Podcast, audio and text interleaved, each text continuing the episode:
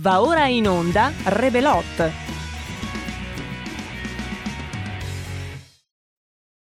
Oh, well, everybody's heard about the bird. The bird, bird, bird. The bird's a winner. Well, a bird, bird, bird. Bird is a winner.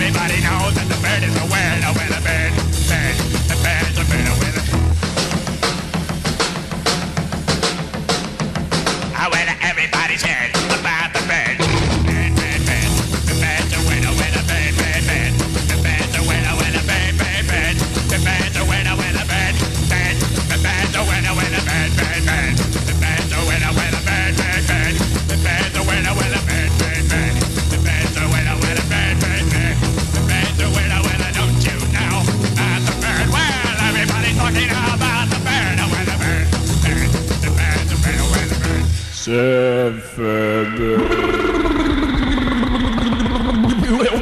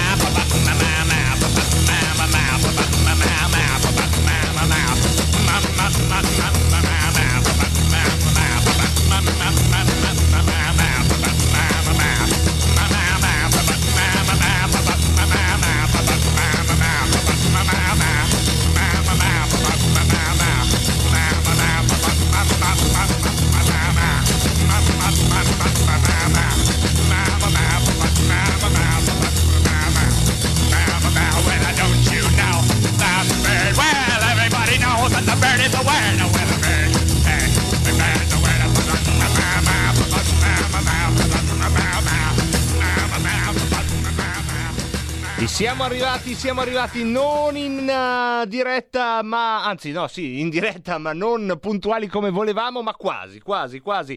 Una giornata che inizia, ragazzi miei, martedì 3 novembre 2020, 16.38, giornata di elezioni presidenziali, giornata di lockdown, giornata dopo un attentato terribile come quello di ieri sera a Vienna, giornata in cui Matteo Salvini ha indicato questa mattina in una conferenza stampa molto interessante con Armando Siri e due eh, professori e medici universitari la eh, formula della Lega per le cure eh, domiciliari, insomma per come eh, affrontare la pandemia dal punto di vista medico. Tutto questo cercheremo di metterlo in un'unica puntata di Rebelot. Non sarà facile, ma ce la faremo se non cianceremo le bande, come dice la mia amica Roborta. Quindi una buona giornata al Marco Pinti, un grande grazie a Roberto Colombo alla parte tecnica. Puntata di oggi che parte con Matteo Salvini che eh, ora illustrerà insieme ad Armando Siri e a due professori, il professor Cavanna e un altro luminare della medicina italiana internazionale, quelle che sono le ricette della Lega in ambito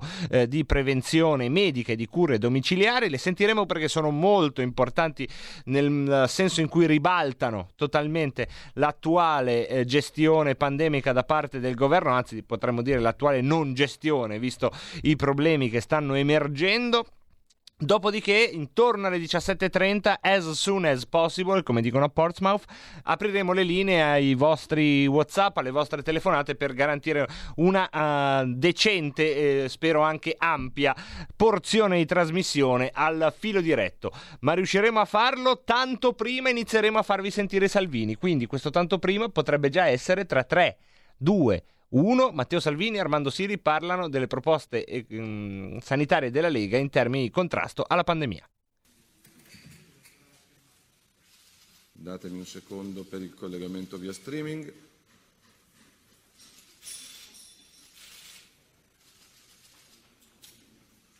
Intanto grazie a tutti.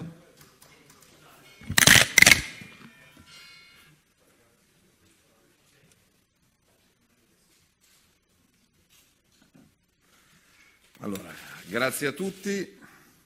Quello di questa mattina è un esempio molto concreto di quello che noi intendiamo per collaborazione Collaborazione da parte del governo intesa come ti do un colpo di telefono il sabato per avvisarti di quello che faccio la domenica e se ti lamenti eh, ti rimprovero.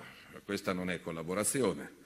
Collaborazione per noi non significa istituire commissioni, task force, cabine di regia o altre amenità che abbiamo visto in questi mesi. La collaborazione si svolge in Parlamento, che è il luogo dove si fanno proposte, si accolgono proposte, si studia, si lavora, eh, si approvano leggi. Questa mattina portiamo all'attenzione del Paese eh, e del Governo, un governo molto confuso, che naviga a vista di settimana in settimana, di decreto in decreto. Eh, oggi cosa chiudiamo? Oggi chi lasciamo a casa?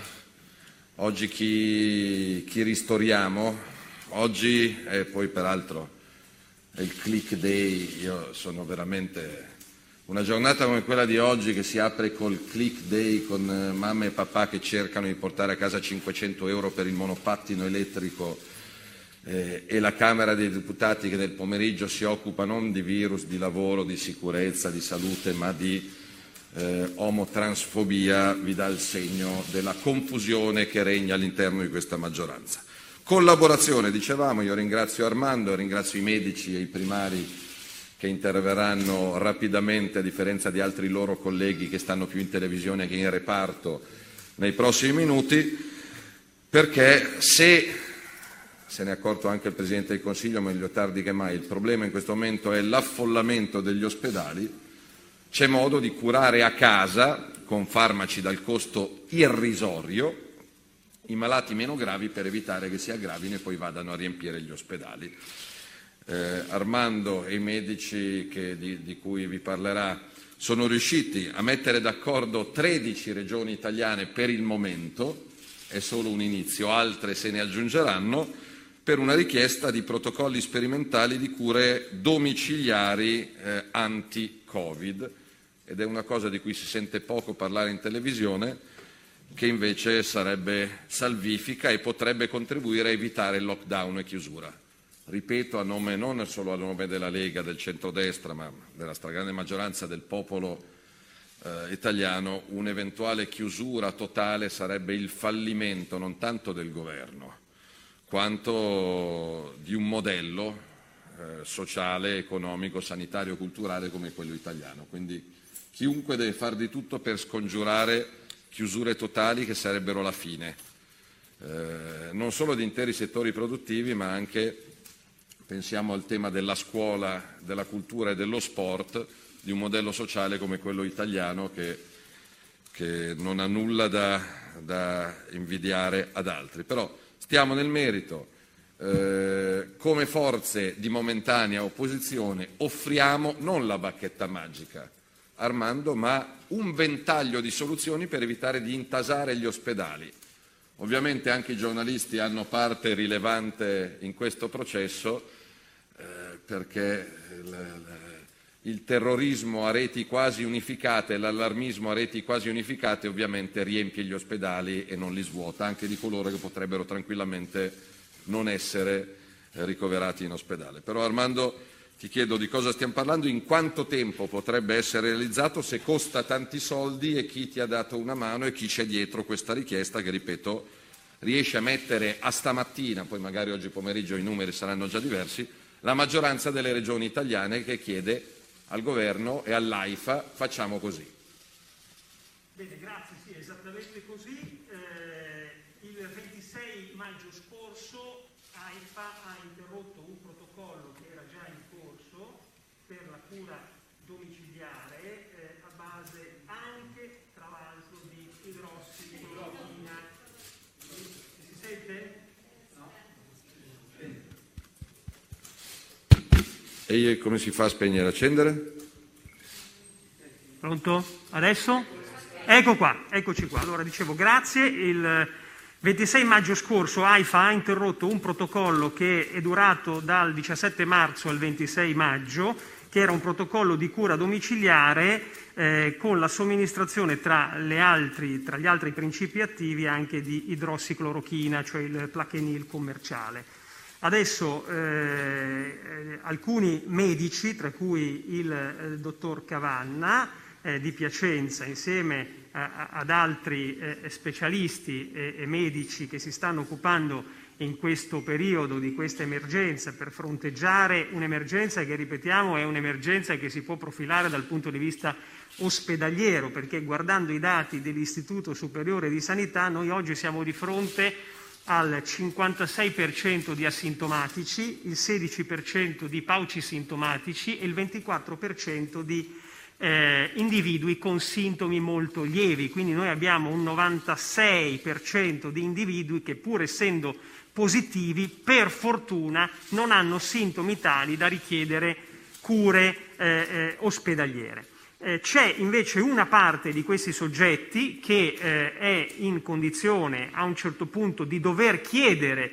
l'intervento ospedaliero perché manca un protocollo di cura a casa, cioè oggi il soggetto che ha dei sintomi e si trova a casa, l'unico farmaco che gli viene prescritto in generale, cioè parlo in tutta Italia, è la tachipirina. In qualche caso viene dato il, deta, il desametazone, eh, in qualche caso l'eparina. Sono farmaci che però non hanno dimostrato di avere un'effettiva efficacia per contrastare eh, il Covid-19 e quindi che cosa succede? Che a un certo punto questi soggetti vanno in deficit di ossigeno, la saturazione magari arriva a 92-93 e quindi richiedono eh, l'ospedalizzazione. Questo che, che, che, cosa comporta? Comporta il sovraffollamento degli ospedali, perché le persone si riversano in ospedale perché non sanno che cosa fare a casa, non hanno un protocollo terapeutico. Allora, il dottor Cavanna ha scritto eh, questo protocollo, il dottor Cavanna, ricordiamo,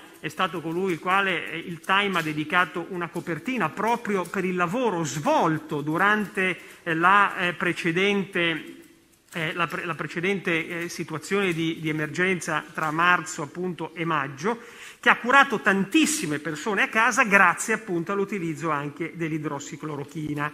Allora, eh, questo protocollo è stato presentato eh, ad AIFA, noi abbiamo chiesto alle regioni di darci una mano, cioè di sottoscrivere anche loro la richiesta che questo protocollo venga attivato anche e seppur su base sperimentale, quindi è evidente che noi stiamo dicendo ad AIFA e al governo attivate questo protocollo anche su base sperimentale perché così noi abbiamo a casa la possibilità di aiutare tantissimi pazienti che si trovano in difficoltà ed evitiamo che si riversino negli ospedali.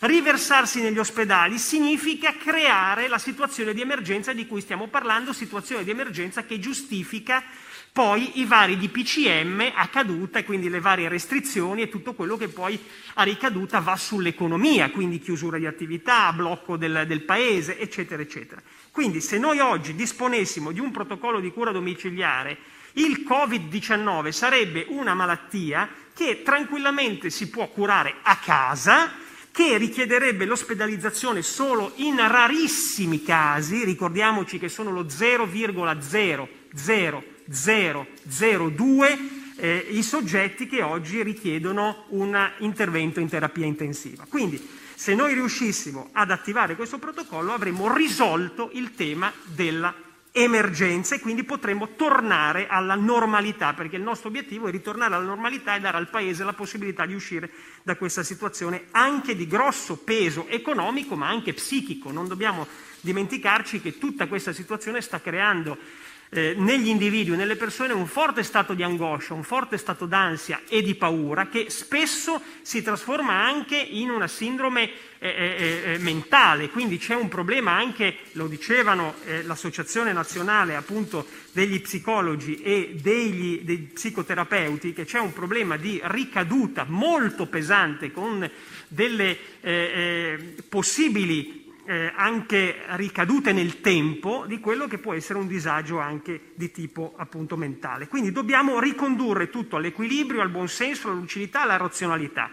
C'è a disposizione questo protocollo, adesso io do la parola. Noi abbiamo oggi collegati sia il dottor eh, Pietro Luigi Garavelli, eh, di Alessandria, medico chirurgo specialista in malattie infettive, diplomato in medicina tropicale, masterizzato eh, in management sanitario. Da vent'anni dirige il reparto di malattie infettive presso l'ospedale universitario maggiore della Carità di Novara. Quindi Il eh, dottor Garavelli, eh, eh, che dirige il, l'ospedale delle malattie infettive del, dell'ospedale di Novara, è collegato con noi. Io chiederei già a lui un primo intervento per spiegarci un po' la situazione che lui ha vissuto anche nell'ospedale e anche come situazione di medici di base, un po' quello che lui ha vissuto con la cura appunto dell'idrossiclorochina e di altri ovviamente farmaci che sono eh, diciamo a corollario di quello che può essere l'idrossiclorochina e dopo sentiamo subito il dottor Cavanna che è appunto il padre di questo studio.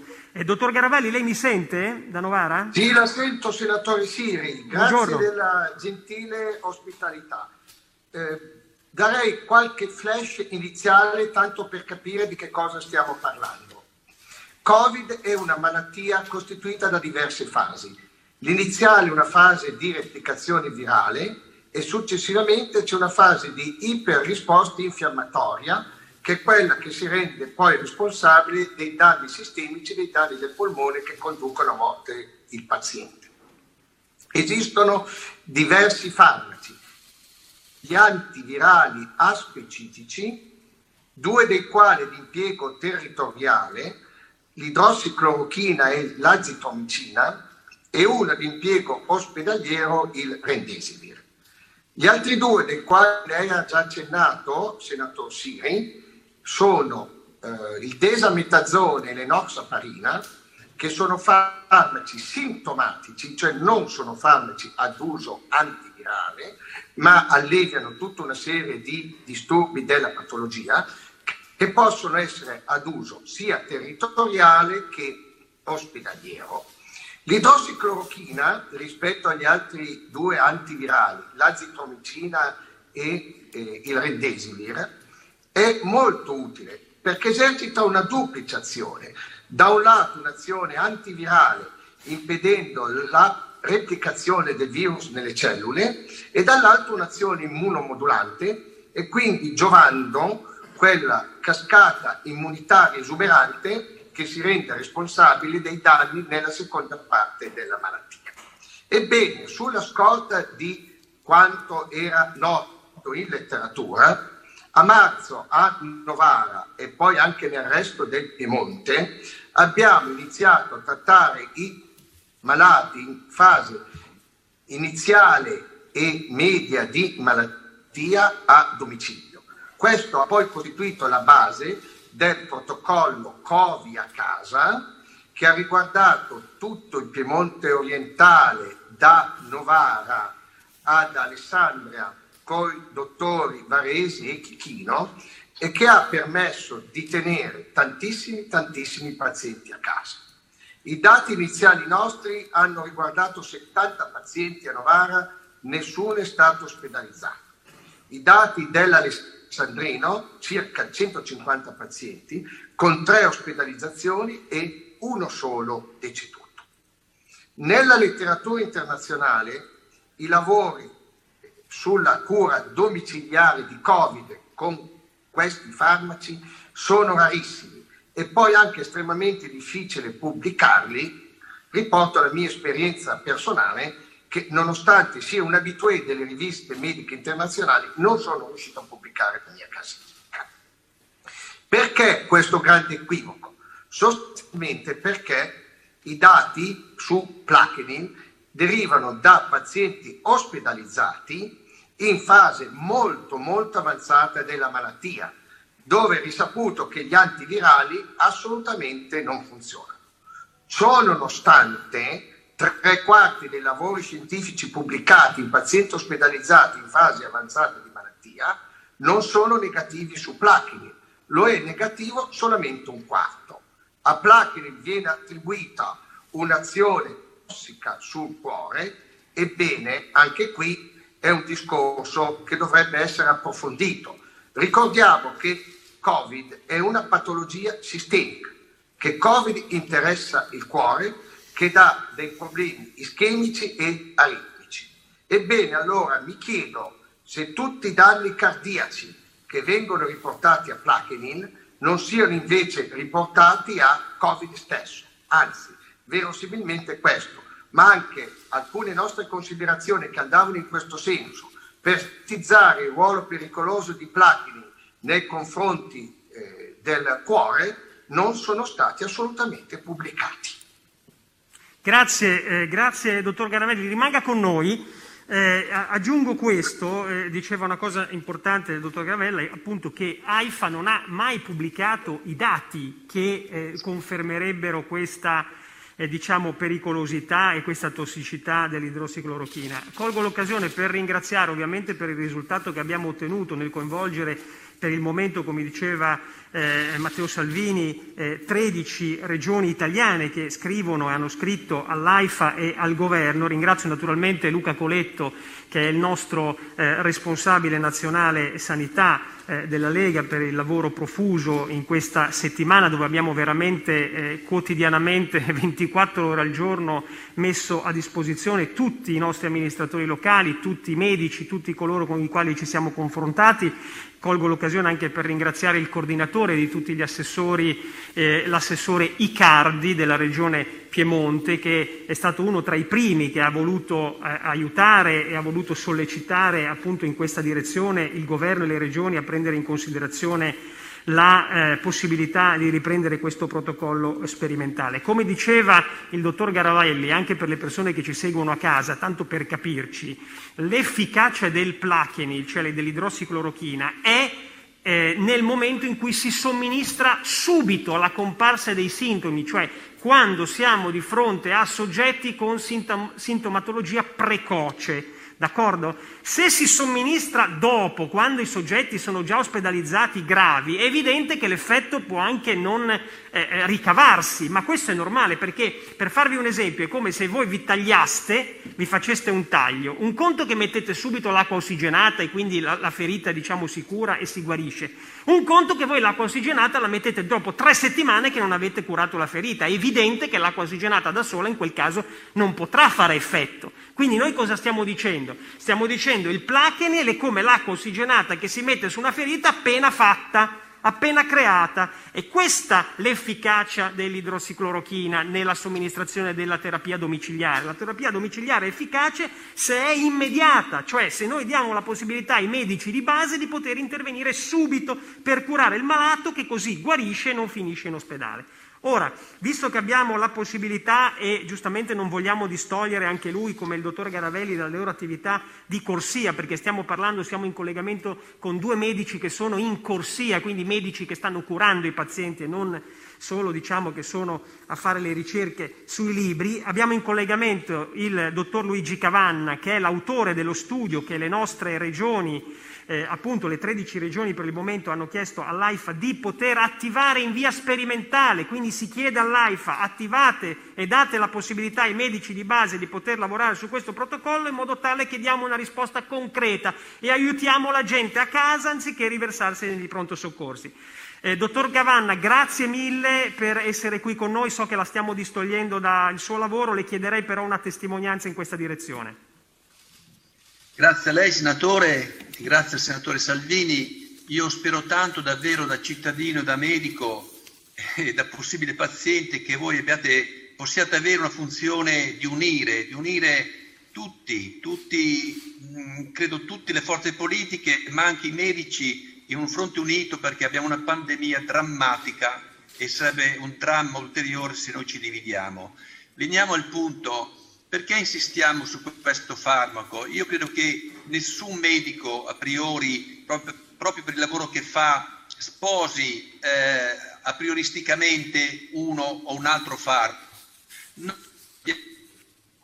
medicina che oltretutto è molto vecchia l'idrossiclorochina, è di tanti anni che la si utilizza, in malati con Covid a domicilio nelle cure precoci e l'esperienza è che poi, guardi, noi parliamo, ma ci sono tantissimi medici del territorio che l'hanno provato direttamente, chi su 10, chi su 20, chi su 30 pazienti, mettendo tutti assieme arriviamo a migliaia, ma l'esperienza qual è, qual è quella diretta che vi porto? È che pazienti a casa, in un ambiente ad alta incidenza di Covid, si entra in una famiglia in cui un parente è deceduto per Covid o è ospedalizzato per Covid e chi è presente, il convivente ha febbre, tosse, mancanza d'aria, poter dare subito un trattamento previo alla visita e poi il controllo col saturimetro è, si è dimostrato, perché la medicina è una scienza pratica, vale quello che succede, si è dimostrato estremamente efficace. Abbiamo, guardi, ci sono pazienti curati a marzo, ad aprile, che quando li rivediamo ora mi ripetono, perché a volte leggendo tutta questa letteratura contro l'idrossiclorochina, devo dire che più di un dubbio mi viene. Ma... Il futuro appartiene a chi fa squadra. Le radio italiane si uniscono per giocare la partita da protagoniste. Nasce l'app Radio Player Italia. 140 stazioni in una sola rete. Scegli la tua preferita e ascolta il suono perfetto del digitale. Gratis, senza registrazione. Senza interruzioni. Compatibile con tutti i device. Le notizie, la compagnia. La musica, scelta da chi la ama, la conosce e la vive. Scarica Radio Player Italia. Il futuro batte con la radio nel cuore. Anche RPL è disponibile su Radio Player Italia.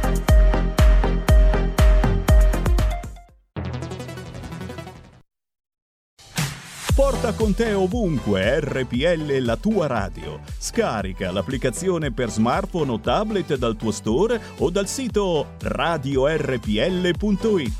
Cosa aspetti? Radio Padania presenta Coming Soon Radio, quotidiano di informazione cinematografica.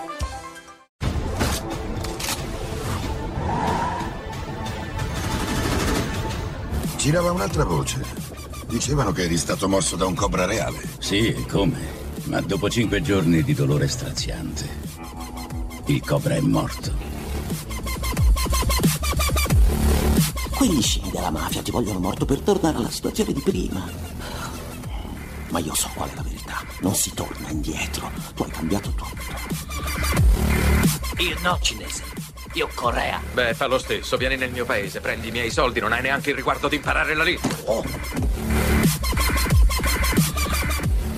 Io ne ho viste cose che voi umani non potreste immaginarvi.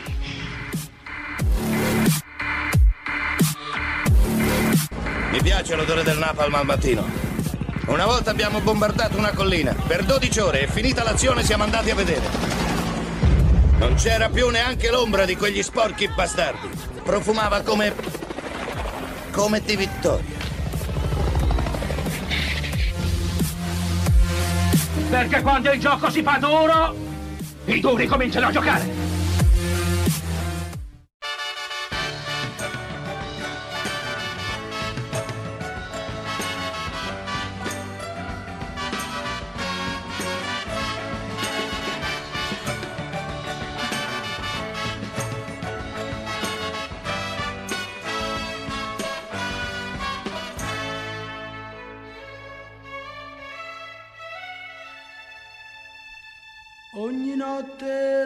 Ritornar per cercarla in qualche bar, domandare ciao che fai e poi uscire insieme a lei. Ma da quando ci sei tu, tutto questo non c'è più. Acqua azzurra, acqua chiara,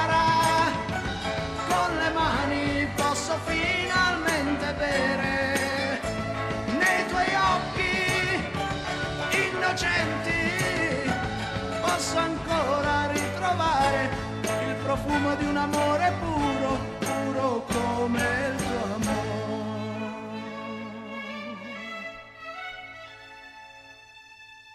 Ti telefono se vuoi, non so ancora se c'è lui.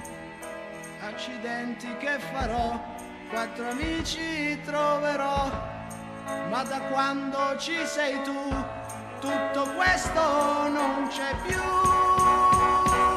Acqua azzurra, acqua chiara, con le mani posso finalmente bere nei tuoi occhi innocenti. Posso ancora ritrovare il profumo di un amore puro, puro come il tuo amore. Da quando ci sei tu, tutto questo non c'è più acqua azzurra, chiara, con le mani posso finalmente bere acqua azzurra. Vada.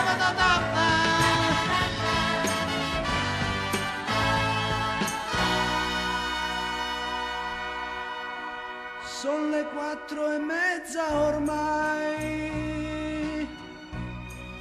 non ho voglia di dormire A quest'ora cosa vuoi? Mi va bene pure lei. Ma da quando ci sei tu, tutto questo non c'è più.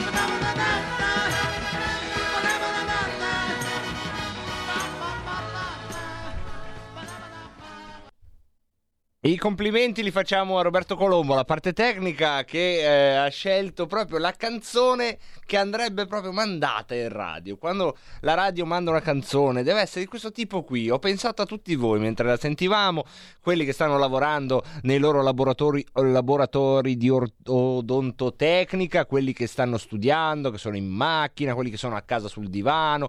A chi non ha fatto piacere questa canzone, un po' di, di acqua azzurra, acqua chiara per l'appunto. Stiamo sentendo eh, le articolate proposte della Lega per eh, cercare di risolvere questa emergenza pandemica o quantomeno per cambiare radicalmente l'approccio. Avete sentito già gli interventi di Matteo Salvini e ehm, di Armando Siri, ora stiamo per risentire almeno in parte l'intervento del dottor Cavanna che spiega eh, questa, eh, questo farmaco che si chiama idrossicolochina è un farmaco che, eh, questo poi sarà il senso dell'intervento che stiamo sentendo, se viene eh, somministrato ai pazienti Covid in forma precoce, cioè i primi giorni in cui insorgono i sintomi, ha dato dei risultati molto importanti in eh, quel che è stata la prima, cosiddetta prima ondata ha conosciuto però questo farmaco delle eh, diciamo così controversie di natura scientifica nel senso che ehm, un articolo di Lancet che è la princip- una delle principali riviste scientifiche aveva messo in dubbio la sua utilità c'era stata un po' una macchina del fango sull'idrossicolochina e quelli che pensano male quelli che pensano male, sapete, quelli che poi dietro questi dibattiti degli scienziati c'è, c'è, della gente, io non so come fanno, che vedono degli interessi economici, no? Pensate, gente così, no? Queste, queste, persone in malafede che devono sempre vedere dietro degli interessi economici. Ecco, chi pensa male, questi malpensanti, hanno anche eh, adombrato un, un uh, motivo per cui si è parlato male dell'idrossicolochina ed è un motivo economico, nel senso che secondo queste persone che mh, veramente si pongono al di fuori del buonsenso con queste loro strampalate teorie, beh, eh, insomma, puntare su una cura efficace potrebbe essere qualcosa che eh, riduce eh, l'attesa messianica dell'unico farmaco che eh, ci condurrà fuori dalla crisi, secondo tutta la narrazione mediatica, che è il vaccino. Ovviamente il vaccino è un'ottima eh, notizia il giorno in cui verrà a, approvato e distribuito, ci mancherebbe altro, ma come si diceva, nel frattempo, se c'è un farmaco che funziona, così è, eh, dico la mia come Marco Davarese, se nel frattempo c'è un farmaco che funziona, come la terapia del plasma, anche che non è un farmaco ma è un modo per curare immediatamente i pazienti Covid, beh sarebbe il caso di, di farlo, no? Mi viene da dire, eh? scusate se ho dato spazio a una telefonata da Marco Davarese, ma eh, spero anche di aver riattivato la vostra attenzione che ora eh, vi chiedo di riposizionare insieme alle vostre orecchie, per chi ci sta guardando insieme agli occhi, al uh, proseguio della relazione del dottor Cavanna.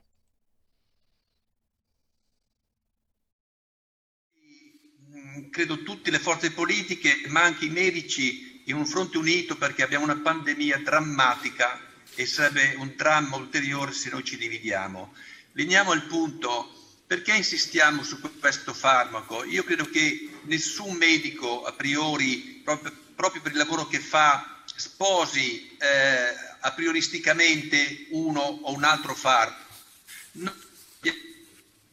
Medicina che è molto vecchia l'idrossiclorochina, è di tanti anni che la si utilizza, in malati con Covid a domicilio nelle cure precoci. E l'esperienza è che poi, guardi, noi parliamo, ma ci sono tantissimi medici del territorio che l'hanno provato direttamente, chi su 10, chi su 20, chi su 30 pazienti, mettendo tutti assieme arriviamo a migliaia, ma l'esperienza qual è, qual è quella diretta che vi porto?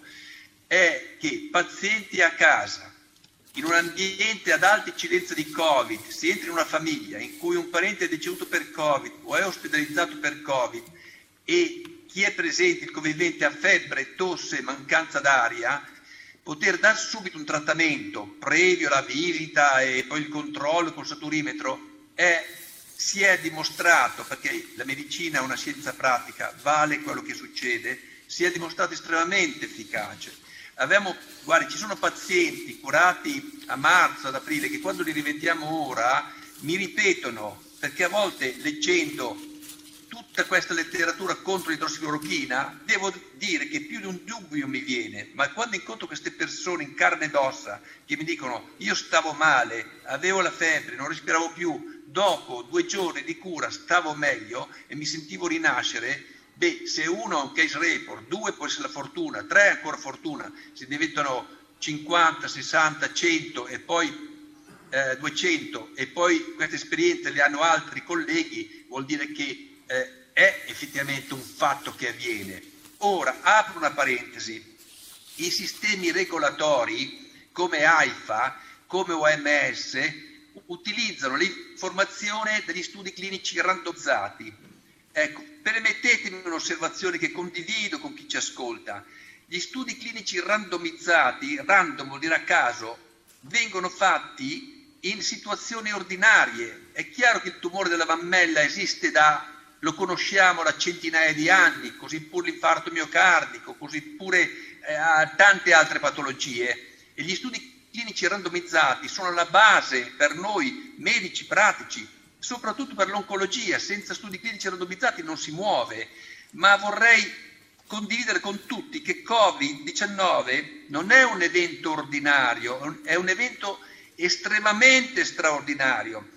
Su questo spero che ci sia l'accordo di tutti questo evento straordinario, se noi non facciamo tesoro delle persone, dei medici che hanno somministrato farmaci a centinaia di pazienti e hanno riportato risultati favorevoli, cosa vuol dire favorevole? Ridurre la mortalità, ridurre l'ospedalizzazione e recuperare la vita pratica. Se noi non facciamo tesoro di questa esperienza, beh, credo che eh, facciamo un errore, facciamo un errore metodologico tornando proprio al concreto, l'ha già detto Caravelli, ma tutti gli studi o il 99,9% degli studi contro l'idrossiclorochina sono studi riferiti a pazienti ospedalizzati o comunque in cui il trattamento veniva fatto tardivamente, dopo una settimana, dopo dieci giorni o dopo più giorni. Quindi un farmaco che agisce, che eh, la sua funzione è tanto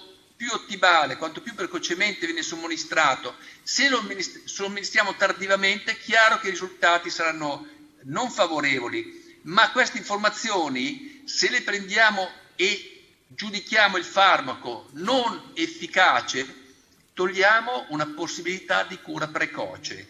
Quindi la sostanza è le cure precoci di una malattia infettiva quando necessita, come Covid, sono fondamentali, come tutte le malattie infettive, tanto più precocemente sono somministrate, tanto più, eh, tanto più favorevole sarà l'esito.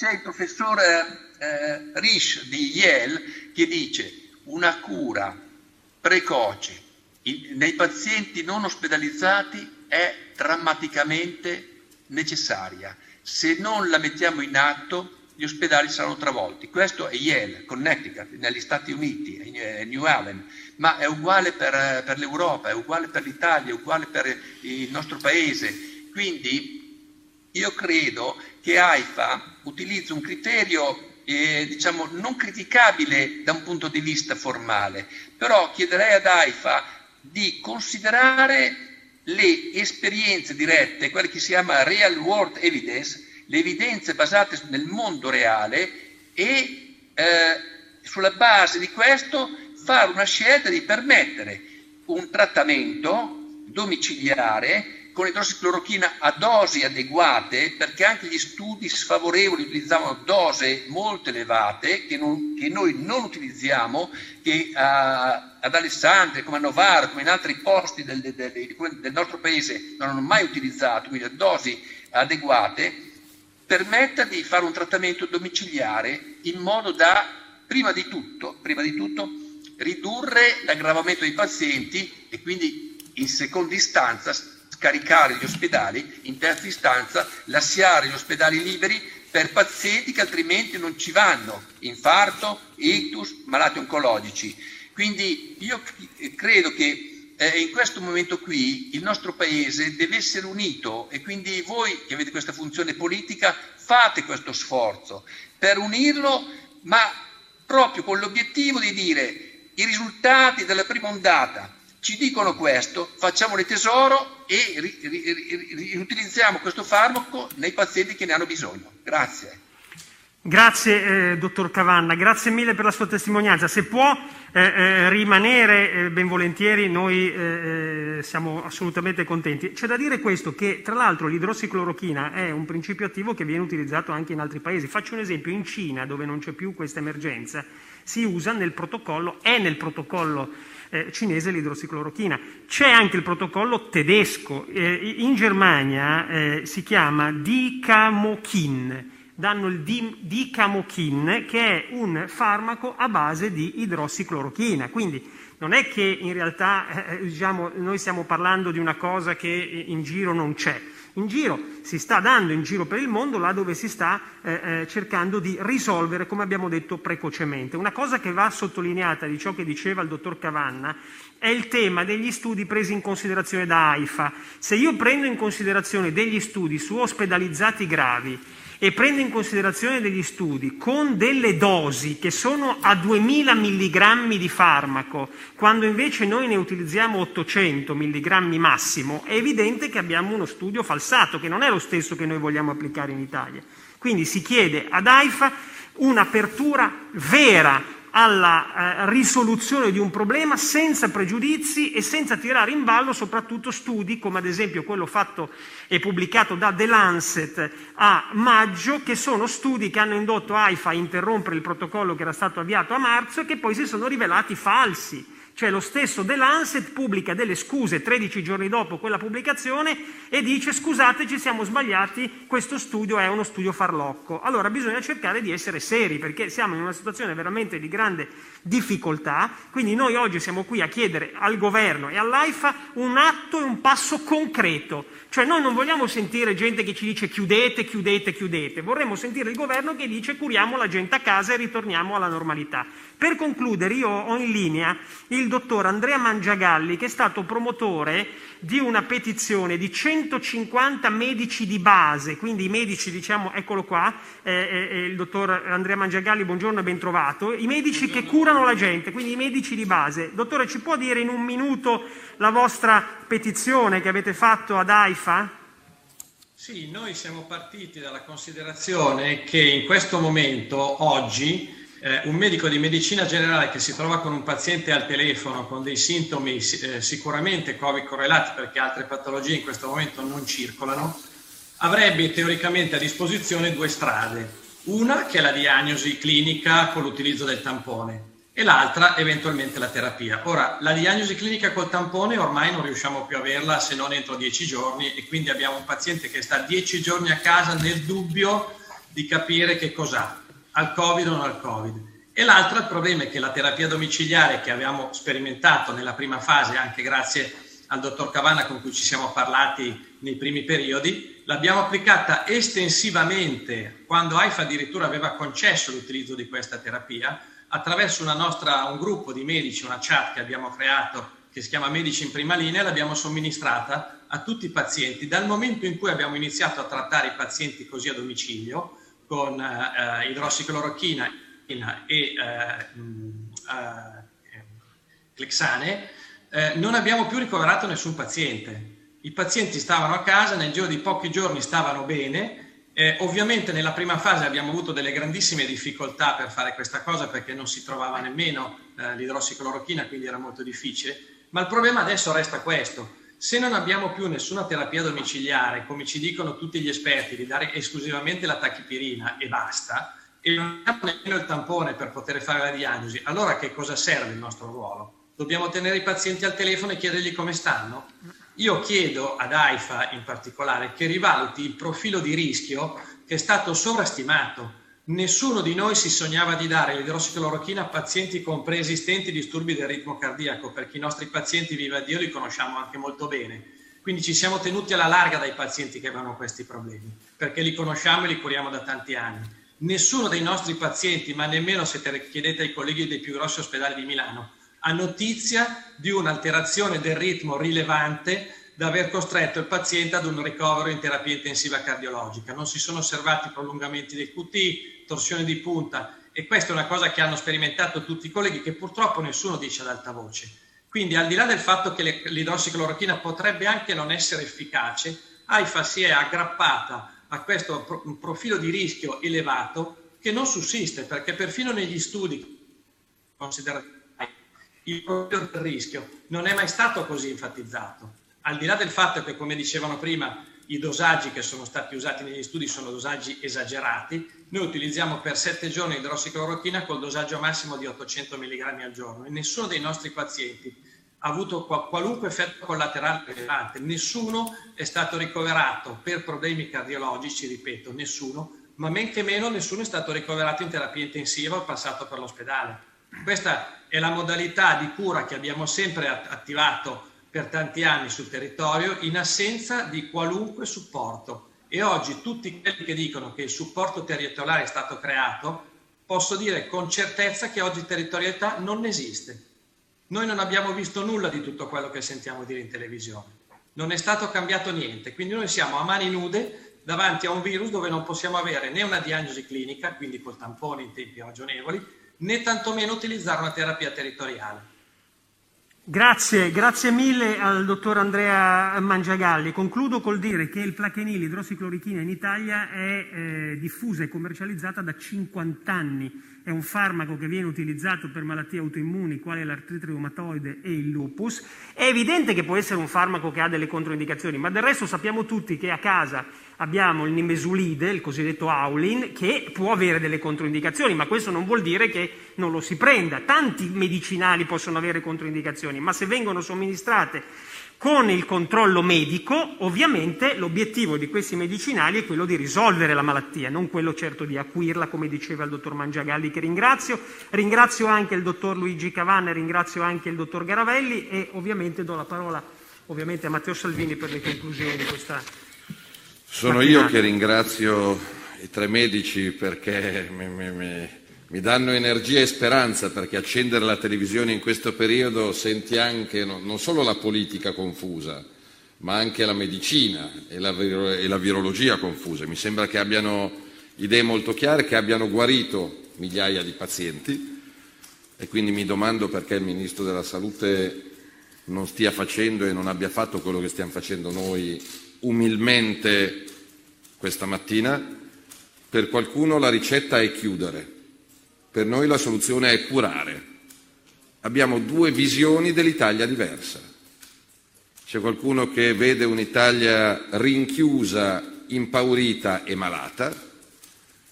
C'è qualcuno che preferisce un'Italia laboriosa, sorridente e curata. Questo la collaborazione c'è, però abbiamo, devono coincidere le visioni. Si può evitare il ricovero ospedaliero di migliaia di pazienti? Sì, l'abbiamo sentito.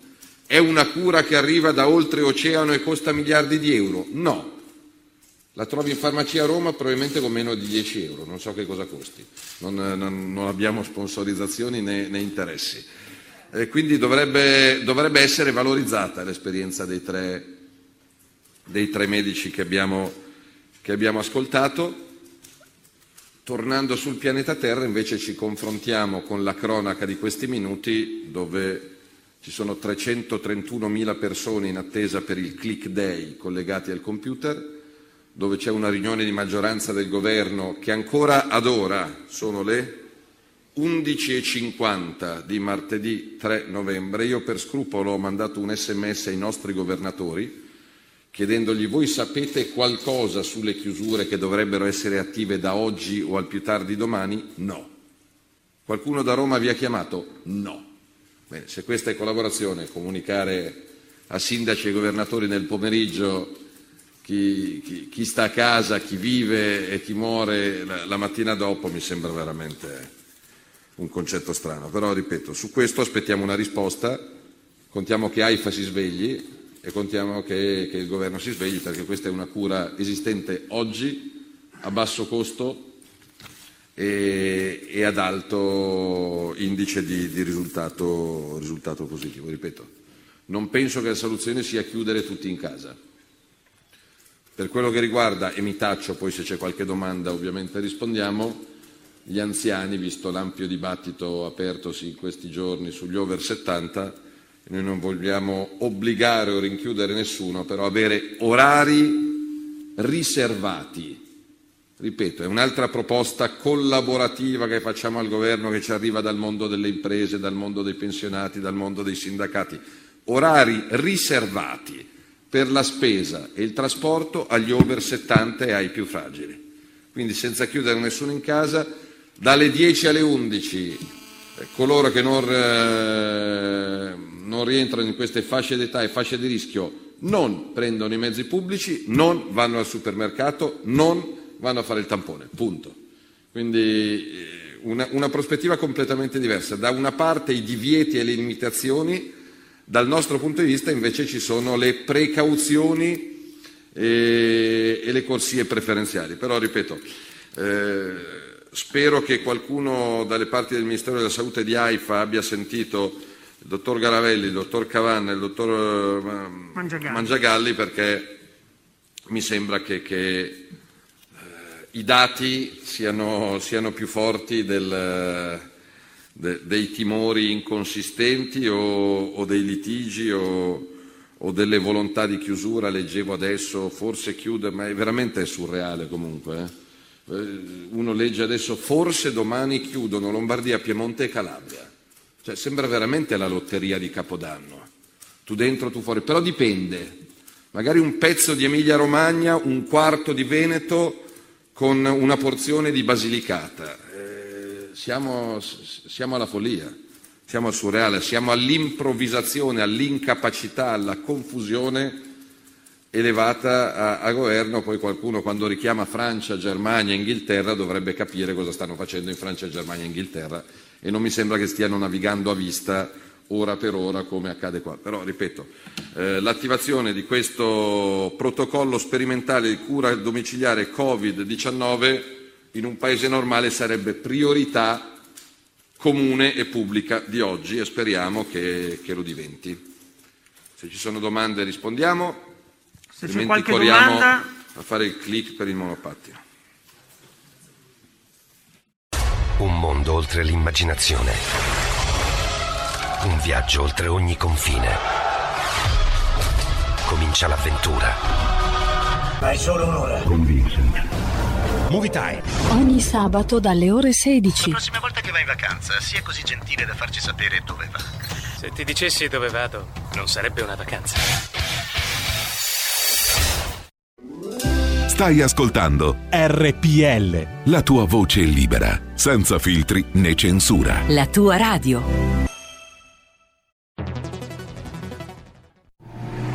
Wow, vai veloce tu. Chi ha parlato? Sono la Digital Radio. Ah, proprio te cercavo. Senti, eh, non capisco assolutamente niente di questa cosa del DAB. Analogico che non sei altro. Il DAB è il sistema digitale per ascoltare la radio con il suono perfetto. Capito? Finalmente tutte le radio in vendita hanno il sistema DAB Plus per l'ascolto digitale, in auto e in casa. Ascolta le tue radio preferite con la Digital Radio, quella del suono perfetto. Dibidi dobidi DAB.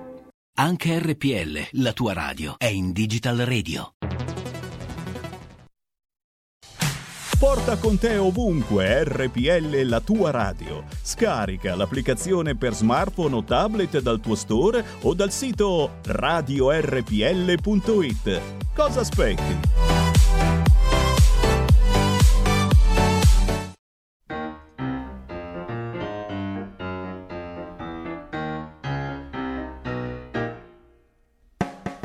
Sassolino nella scarpa, ai, che mi fa tanto tanto male, ai. Batto il piede in su, lo batto in giù, giro e mi rigiro, sembro Belzebù. Conto le stelle ad una ad una, ai. Cerco sorridere alla luna, ai. Provo a fischiettare, ad cantare, ma quel sassolino mi fa sempre mal. Piano piano devo camminare, faccio un passo poi mi devo fermare. Sono proprio sfortunato, sì, tutta colpa sassolino piccolino che c'è qui. Ho un sassolino nella scarpa, ai, che mi fa tanto male, ai. Batto il piede in su, lo batto in giù, giro e mi rigiro, sembro Belzebù.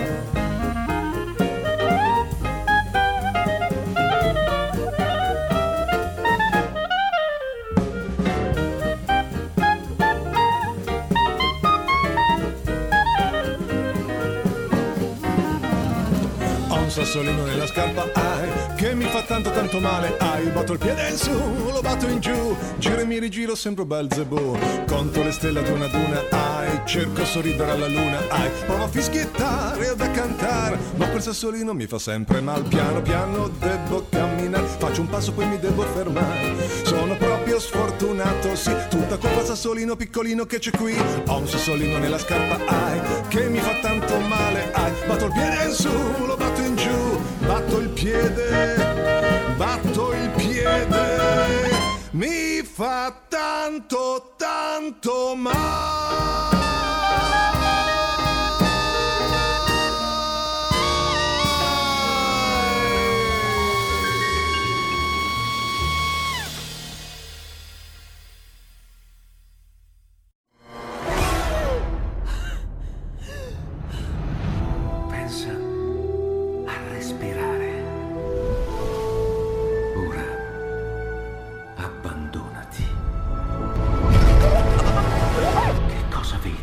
Luce. Oscurità. L'equilibrio. È tanto più grande. È stato un risveglio. Hai sentito? Conosco una sola verità.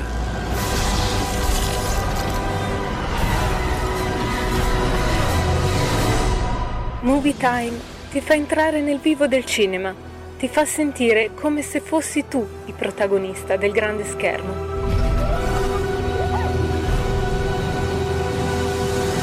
Ogni sabato dalle ore 16. E non c'è niente di meglio che avere i tempi tirati per riuscire a rispettarli. Signori, 17.34 siamo riusciti a farvi sentire quasi integralmente, ma eh, tutto ciò che doveva essere trasmesso è stato trasmesso. La conferenza stampa di Matteo Salvini, di Armando Siri e dei due luminari che hanno spiegato insomma come andrebbe rivoluzionato il metodo di contrasto al Covid-19. Non ci sono, questo è un altro piccolo miracolo, eh, non ci sono ancora le notizie che avrebbero potuto interrompere la trasmissione che vi abbiamo fatto sentire, quindi relative al lockdown e alle misure del governo. Ovviamente noi le teniamo monitorate, ma abbiamo questa volta un bel recovery fund di minuti per il vostro filo diretto. Speriamo eh, di eh, fare cosa gradita. Apriamo subito le linee allo 02 66 20 35 29. E oggi chiedervi di intervenire su uno dei eh, temi che stanno agitando il mondo sarebbe davvero eh, un atto di blasfemia perché eh, stiamo eh, vivendo un'epoca di grandissime, trascinanti contraddizioni. La pandemia, come gestire la pandemia, cosa ne pensate delle proposte che abbiamo appena fatto sentire? Che sono le proposte della Lega e in cosa invece vi sembra di ravvisare degli elementi di forza o di criticità nella gestione attuale di questo governo. Se volete potete parlarne allo 02 66 20 35 29, valgono le opinioni più astratte, le testimonianze più concrete, vale tutto quello che vorrete dire, è uno spazio completamente a vostra disposizione e ripeto non posso però ehm, dimenticare quello che è successo ieri sera a Vienna che è stato sicuramente una delle notti più, eh, più angoscianti della uh, recente storia europea. Ci è sembrato di vivere insomma un'altra giornata come quelle di Parigi, anche se questa volta essere colpita è stata un'altra città simbolo dell'Europa, Vienna, con uh, 4 morti, 22 feriti, ma uh, soprattutto il terrore e i territori mediatici che eh, con un'azione relativamente semplice il terrorista è riuscito a riconquistare eh, ieri sera, dimostrando ancora una volta come eh, sia sostanzialmente fragile l'apparato di sicurezza europeo e come eh, venga sempre preso, a volte inevitabilmente, a volte forse non inevitabilmente in contropiede da questi attentati. E non dimentichiamo che questa notte è anche la grande notte delle elezioni americane, elezioni che interessano anche noi, in che misura? E in gran misura, inutile dirvelo, insomma, eh, il presidente degli Stati Uniti è eh, il principale attore delle eh, politiche occidentali, occidente di cui cui fai parte l'Europa, Europa di cui fa parte l'Italia, Italia di cui fanno parte le vostre città. E quindi è come eh, se nell'antica Roma eh, si eleggesse l'imperatore romano, anche se alcuni dicono che gli Stati Uniti come potenza egemone assomiglia già all'impero bizantino, senza passare insomma dall'acme del potere, sono già arrivati alla fase diciamo di consolidamento e decadenza, ma queste sono eh, forse anche eh, analisi che piacciono a chi ama baloccarsi con eh, questi paragoni paragoni, tra cui il sottoscritto. Se volete potete però intervenire in diretta e baloccarvi con i eh, paragoni che volete. Avete, abbiamo già una telefonata in attesa, altre seguiranno se lo vorrete al 346 64 277 56 invece i vostri WhatsApp. Prendiamo la prima telefonata. Pronto? Eccolo qua il Manzoni. Manzoni apre il filo diretto di oggi. Benvenuto Manzoni. Eh, sono qua. No, scusa, ascoltando la conferenza stampa. Sì mi, mi, mi, si conferma che in Italia siete in mano a una massa di imbecilli totali, una massa di imbecilli totali. Perché il dottore ti spiega che se tu hai l'influenza devi prendere la pastiglia prima perché non ti arriva, la pastiglia, non ti arriva l'influenza dopo, è come dire che se uno ha una caviglia in cancrena, no, aspettiamo così gli manca anche il femore, poi gli manca incancrena la coscia, poi gli tiriamo via l'anca e siamo a posto. Cioè, non lo so. Ma eh, come cazzo si fa? Qualche ombra inizia poi, a emergere no, al aspetta, di là aspetta, di ogni cautela. Aspetta, sì, sì. Pinti, no, sto pinti, sottolineando. Manzoni, era una sottolineatura, pinti, amica, alleata delle tue riflessioni. Aspetta, aspetta, aspetta. L'EMA, l'EMA, che era l'Agenzia Europea del Farmaco, che doveva essere a Milano, e invece l'hanno mandata a Amsterdam. Che fine ha fatto? Hanno, hanno costruito questo palazzo, a Milano c'era già. No, ci hanno ciurato anche quello, così come ci hanno ciurato il rifugio, il rifugio Torino sul Monte Bianco. Ecco, perché hanno spostato i cipi, hanno messo il confine, hanno spostato il confine. Oh, ciao. Grazie, grazie mille Manzoni. 0266 20 35 29 per le vostre vive voci quello che pensate dopo quello che avete sentito, ma anche quello che eh, vi si sta uh, affastellando nella testa in questo pomeriggio, dove da un momento all'altro potrebbero arrivare le decisioni del governo e quindi potrebbe tornare il lockdown in alcune aree del paese, in altre invece potrebbero esserci misure restrittive diverse. Da giorni si parla delle più svariate ipotesi, anche insomma le più surreali e le più grottesche, per non dire le più atroci e discriminatorie, come quelle che prevedevano pensate un lockdown um, legale sulla base delle fasce di età, che eh, insomma sarebbe mm, una cosa che almeno questa credo che sia incostituzionale. Oggi qualcuno l'ha scritto, mi ha un po' confortato perché ok, almeno questa è incostituzionale. Quindi finalmente la carta costituzionale più bella del mondo qualcosa riesce a combinare durante questo lockdown in cui come sapete è stata come minimo bypassata a ogni piè sospinto sia nella formula scel- scelta dal governo, il DPCM non è uno um, degli strumenti giuridici previsti dalla Costituzione per la legislazione d'emergenza, sia nella sostanza, perché il diritto alla circolazione sarebbe uno dei diritti costituzionalmente rilevanti, ma come sapete eh, tutto è eh, un diritto inalienabile finché non si trova il motivo per cui non lo è più. Prendiamo una telefonata, pronto? Pronto Marco, ciao, sono Alessandro da Bologna. Benvenuto Alessandro. Eh, ben trovato a te. Senti, ti volevo dire che io sono abbastanza arrabbiato perché ci chiudono in casa, però io le tasse le sto pagando, perché sto pagando la terza rata del, dell'IRPEF, poi ci sarà la quarta e quindi eh, cioè, loro decidono di chiuderci in casa e, e, noi invece dobbiamo continuare a pagare. Allora eh, mi, mi, ascoltavo oggi pomeriggio Enzo Iannacci, ho visto un re. E, e niente. E siamo saluto. lì, dici, eh? Siamo lì, Eh, siamo sì, a, sì, ho sì. visto un re. Intanto attenzione perché il Corriere.it apre con eh, il flash, il governo ha deciso coprifuoco alle 22 in, tutto, eh, in tutta Italia, ecco la bozza del nuovo DPCM. Quello che si sa è che quindi ci sarà il coprifuoco alle 22 che eh, insomma non è eh, insomma io non so più come fare perché re- rendetemi atto di una cosa. Questa è RPL è una radio che già è orientata. Vi prego di rendermi atto che io cerco comunque non dico di renderla potabile anche a chi eventualmente ci ascolta e ha una buona opinione del governo, ma cerco insomma di tenere una piattaforma su cui farvi intervenire che non sia già esacerbata nei toni, ma se dopo tre giorni eh, quello che decidono stasera è di chiudere l'Italia alle 22, poi noi lombardi siamo già chiusi dalle 23, quindi insomma abbiamo già fatto l'abitudine eh, un'ora in meno, vabbè, e vabbè, niente, pare che questo sia. Al momento l'unica cosa che si sa. Intanto Alessandro da Losanna ci scrive: Ciao Marco, c'è solo da strasperare che stasera vinca Trump e con il massimo distacco, altrimenti il futuro dell'Occidente sarà eh, inchinato alla dittatura cinese.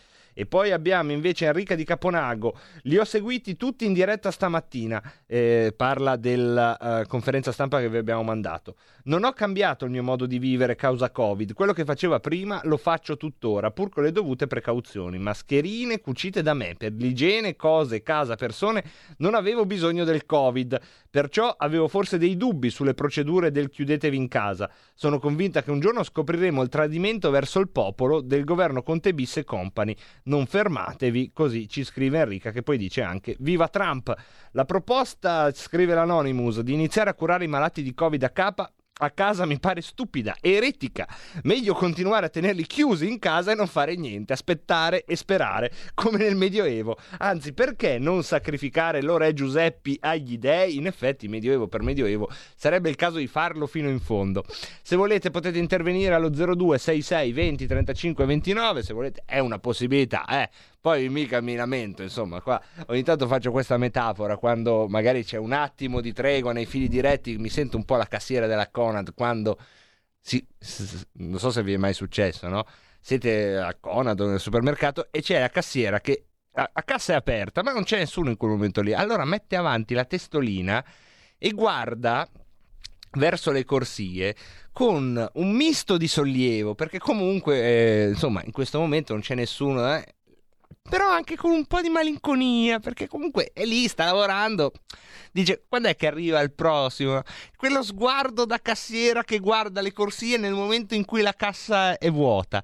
Che magari voi siete i primi poi a tornare e sicuramente guardate se è davvero aperta, se non c'è la coda, no? Lo fate, io lo faccio. Se non c'è uno che, sta, che è in coda, controllo che sia aperta. Per, per non subire quell'umiliazione del cliente sapete qual è, no? Che tu vedi libero, stai andando e la cassiera ti guarda e ti fa invece in quel caso un compiaciuto no no no no con la manina e da verde passa a rossa e ti fa capire che la sua cassa era sì libera ma era chiusa. Non è quello che succede qui ora. Se volete potete intervenire allo 02 6620 3529. Tanti i temi, tutti degni di eh, essere affrontati. Sebbene poi sia molto difficile, eh, come sempre, quando si è in mezzo alle cose, riuscire ad avere un quadro d'insieme, che probabilmente è quello che manca a tutti, agli intellettuali, ai giornalisti, ai politici, un quadro d'insieme che riesca a fare la mappa di questo strano periodo che stiamo vivendo dove molte delle contraddizioni che c'erano già prima del Covid si stanno esacerbando. Pensiamo semplicemente in Italia alla contraddizione che da sempre è stata ehm, in qualche modo appannaggio della politica e anche della Lega nella sua storia tra i garantiti e i non garantiti. Mai come con questa pandemia il distacco, il fosso, il baratro, lo iato tra garantiti, quelli che chiudetemi anche in casa ma al 27 del mese un qualche genere di stipendio mi arriva e quelli che se mi chiudono in casa io il 27 del mese non so più a chi chiedere soldi. Ecco, questa frattura che da tempo era la frattura della politica, la frattura sociale, in parte geografica in Italia e non solo, si sta allargando. E così come si stanno acuendo altre tensioni. Guardiamo la Francia, quello che succede nelle sue periferie, gli attentati che hanno colpito anche Vienna, quindi il ritorno di un'altra ondata ehm, di quella che è la civiltà che in qualche modo è la nostra vicina di casa. È vero, il terrorismo non è rappresentativo della civiltà islamica, che è una cosa molto più complessa rispetto al terrorismo, però è la scintilla che nasce da quell'attrito. È una delle scintille, ovviamente la più tragica, che nasce da quell'attrito. Il tutto nella giornata in cui la potenza guida dell'Occidente, del nostro cosiddetto mondo libero, e questo cosiddetto negli ultimi mesi è diventato più grande della, eh, delle parole che seguono. Ecco, questa sera eh, elegge il suo presidente degli Stati Uniti in un clima di tensione che eh, a memoria d'uomo non si era mai vissuto fin dai tempi, ma dobbiamo andare davvero ai tempi della guerra civile americana per arrivare, quindi nel 1860, quegli anni lì, per arrivare a una vigilia dove eh, non solo eh, l'incognita è vincerà Tizio o vincerà Caio, ma eh, la seconda incognita è chi perderà accetterà di aver perso. Su questo si, sta facendo, si stanno facendo molte illazioni su Donald Trump, ma è altrettanto questa domanda fondata forse non per la persona di Biden, ma per la massa popolare che segue i democratici e che è sostanzialmente contro Trump, quella che abbiamo visto incendiare le città, abbattere le statue durante le manifestazioni del Black Lives Matter. Ecco, queste forze eh, popolari che sono state scatenate accetteranno una evidente o possibile vittoria di Donald Trump se dovesse accadere? Ecco, non c'era mai stato nel uh, recente passato un'incognita così ampia, talmente ampia che come avrete notato in pochi, e io stesso, eh, eh, non han, hanno il coraggio di guardarci dentro, perché è un attimo finire nella fantascienza, è un attimo finire nel complottismo, è un attimo finire dentro suggestioni tragiche eh, che eh, al momento non hanno fortunatamente degli agganci, però lo spiraglio si è aperto, perché sia ehm, i sostenitori di Donald Trump sia i sostenitori di Biden hanno una fortissima caratterizzazione dal punto di vista anche della violenza, dell'uso delle armi, del possesso delle armi. I, i toni sono talmente esacerbati e talmente eh, stata minata la, uh, il terreno di scontro che davvero può essere il preambolo di qualsiasi cosa, insomma. Quindi siamo all'interno di questo gigantesco, uh, di gigantesco giro di valzer della storia non gigantesco come quelli del passato, però sicuramente per le ultime due o tre generazioni, insomma la mia e quella eh, di chi è nato nel dopoguerra, questa è la crisi sistemica più inquietante eh, che eh, abbiamo avuto davanti. Abbiamo una telefonata che prova a dire la sua, pronto? Sono Mario, buonasera. Ciao Mario, benvenuto. Oh, come, come, hai detto tu, eh, in America si teme che se perde Trump, protesta Trump, ma se vince Trump, eh. le piazze va, vanno in subbuglio. Eh, sì. anche in Italia succede sempre più o meno così. Eh? Eh, ma la differenza con l'Italia, Mario, è che se anche le piazze vanno in subbuglio, di solito non scendono in piazza armati di mitragliatrice. Eh, è, come ade- è come adesso, scusa se ti dico anche quest'altra Sì. cosa, continuano a, a- a parlare di, di negazionisti, di negazionisti, ma il fatto che sui giornali eh, si ometta di mettere quello che è successo a Nizza, in, in Austria, o che non che si ometta ma che si tenta di camuffare anche sui giornali importanti. E loro dovrebbero essere chiamati negazionisti da parte, da, da parte degli altri, non loro che chiamano negazionisti quelli che non vogliono mettere la mascherina o che dicono che insomma queste, queste cose sul, sul- sul- sul virus sono troppo grosse. Io non lo so, non, mi sembra che si siano rivoltate le cose. Grazie Marco. Grazie, grazie mille a Mario. Prendiamo un'altra telefonata. Pronto? Pronto, posso intervenire? Certo, sei già in diretta. Benvenuto. Eh, sì, volevo dire una cosa a Salvini e Meloni. Sì? Noi vi abbiamo votato per fare opposizione e non per obbedire a Mattarella. E quindi dovete entro stasera chiedere le dimissioni del governo perché il popolo di centrodestra non ne può più di questo governo. E quindi se, eh, non potete tradire il governo per obbedire a Mattarella, non potete, eh, non potete tradire il popolo di centrodestra che non ne può più di questo governo. E soprattutto Salvini e Meloni, non so cosa farà Berlusconi, ma voi due non potete tradire il popolo di centrodestra perché questi qua vanno avanti fino al 2023 e se entrano 1500 persone al giorno dall'Africa, in- entro il 2023 entreranno 2 milioni e mezzo di persone, va bene? Quindi voi dovete obbedire al popolo che vi ha votato, non a Mattarella. Voi non siete sotto Mattarella. Il popolo di centrodestra vi Guarda, visto che lo l'hai... opposi- Ecco, io ti chiedo allora una cosa in più, se mi stai ancora sentendo. Eh no, eh, perché sembrava che non volevo bloccarlo, è solo che alla terza volta che l'ha detto mi permettevo di dirgli sì, ma cosa può fare un'opposizione parlamentare? Ma era una domanda dialettica, non era una domanda eh, polemica. Grazie comunque al nostro ascoltatore, se vuole dirci la sua ci fa sempre piacere, come ce la dice Barbara, dice io spero solo che non ci chiudano di nuovo in casa, questa volta eh, mi toccherà disobbedire per sopravvivere, non ci dice di più Barbara, ma eh, questo è il suo stato d'animo. Alessandra invece dice io ho un, nega- un negozio, Pinti, fai te, eh, sto aspettando il decreto di questa sera con il cuore in gola e eh, questo insomma Alessandra ci fa capire, e immagino, ecco, quello che ti posso dire non sei la, la sola, ecco. Eh, lo so che non è una gran consolazione eh, non essere la sola, però certamente una crisi di questa portata ehm, rimescola talmente le carte che ehm, qualcosa, qua- s- se le misure non dovessero essere più che proporzionali e, e siamo lì, siamo sul confine, qualche elemento di, di, di subbuglio già si, già si vede, insomma, la società ha i suoi anticorpi ecco, contro l'eccessivo centralismo. Scusatemi questa eh, eh, prolasso di veteroleghismo, però me lo ricordo davvero dai comizi di Bossi che eh, ho avuto la fortuna di sentire all'inizio del millennio, dove spiegava poche cose, perché ho avuto la fortuna di sentire Bossi era erano lezioni che poi ti rimangono in tutta la vita. Diceva quando lo Stato prende troppo potere, la società eh, dà vita ai suoi anticorpi. Ecco, io aggrappato a questa logica che mi sembra una regola abbastanza comune, provo a darti speranza Alessandra e a te, a tutti quelli che eh, da troppo tempo stanno aspettando un decreto che determini il loro destino.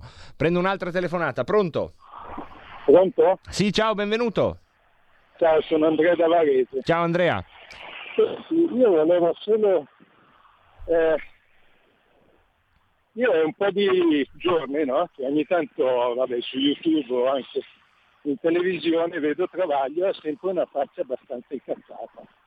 no? Si vede la storia del, dell'ospedale di Fiera, proprio non gli va giù, eh, che adesso serve. Tu cosa ne pensi? Grazie, grazie. Beh, quella era, era una polemica che già quando è nata era nata morta perché polemizzare perché c'è un ospedale vuoto mh, è davvero, nella migliore delle ipotesi, un autogol comunicativo. Nella peggiore delle ipotesi vuol dire che tu hai ormai sviluppato un senso distorto del mondo se protesti per un ospedale vuoto. Prendiamo una telefonata, pronto? Ciao Pinti, sono Marco D'Amanto. Ciao Marco, benvenuto. Beh, secondo me Travaglio è nato con la faccia arrabbiata, quindi... Ok, era già così a tre anni, dicevi. Ecco, no, anche, anche- anche a tre giorni, A tre giorni. tre ore, tre minuti. Allora, forse è meglio che chiariamo una cosa, perché noi magari che cerchiamo di fare politica o di capirla, eh, ci rendiamo conto che essere opposizione eh, ha un ruolo ed essere maggioranza ha un altro ruolo, ma forse ci sono tante persone che l'hanno perso questo orizzonte. Noi possiamo anche chiedere la, la destituzione di di- del Conte, eccetera, ma se non passa, non hai i numeri in Parlamento, tu puoi chiedere finché vuoi, ma non c'è niente da fare. Quello che conta quando si va a votare è vincere, perché poi con tutta una serie di regolamenti parlamentari e io consiglierei a tutti di andarsi a vedere i video che quasi quotidianamente Bagnai pone su Facebook dove spiega come funziona la vita parlamentare. Perché un conto è dire ah che bello vado a fare il parlamentare, mi prendo 15.000 euro al mese, non faccio una pizza tutto il giorno, un conto è andarlo a fare e lavorare Con con commissioni, sottocommissioni, rotture di maroni, perché tanto che sai che tu quando sei opposizione hai soltanto un ruolo di controllo, non puoi imporre niente, altrimenti saresti maggioranza. Quindi a me, e non voglio polemizzare con l'ascoltatore che ha chiamato tre minuti fa, ma non è il primo che lo fa, eh, consigliare all'ascoltatore di mettersi l'anima in pace. Noi siamo opposizione, non possiamo fare cadere il governo perché non abbiamo i numeri in Parlamento, noi possiamo fare tutte le richieste che vogliamo, come, come Lega, come centrodestra, come si vuole, ma se non abbiamo i numeri in Parlamento, l'opposizione può soltanto fare proposte, denunciare ciò che non va e renderlo noto ai cittadini che hanno voglia di informarsi, perché poi Pinti, tu lo sai meglio di me, anche informarsi è faticoso e molte volte anche noioso. E mettere le cose in tasca e tenerle buone per il prossimo voto quando ci, quando ci manderanno a votare. Altrimenti è soltanto come un cane che abbaia dalla ringhiera o uno che passa per strada, non conta assolutamente niente. Loro hanno i numeri in Parlamento, e poi chiudo, e loro fanno quello che ne hanno voglia.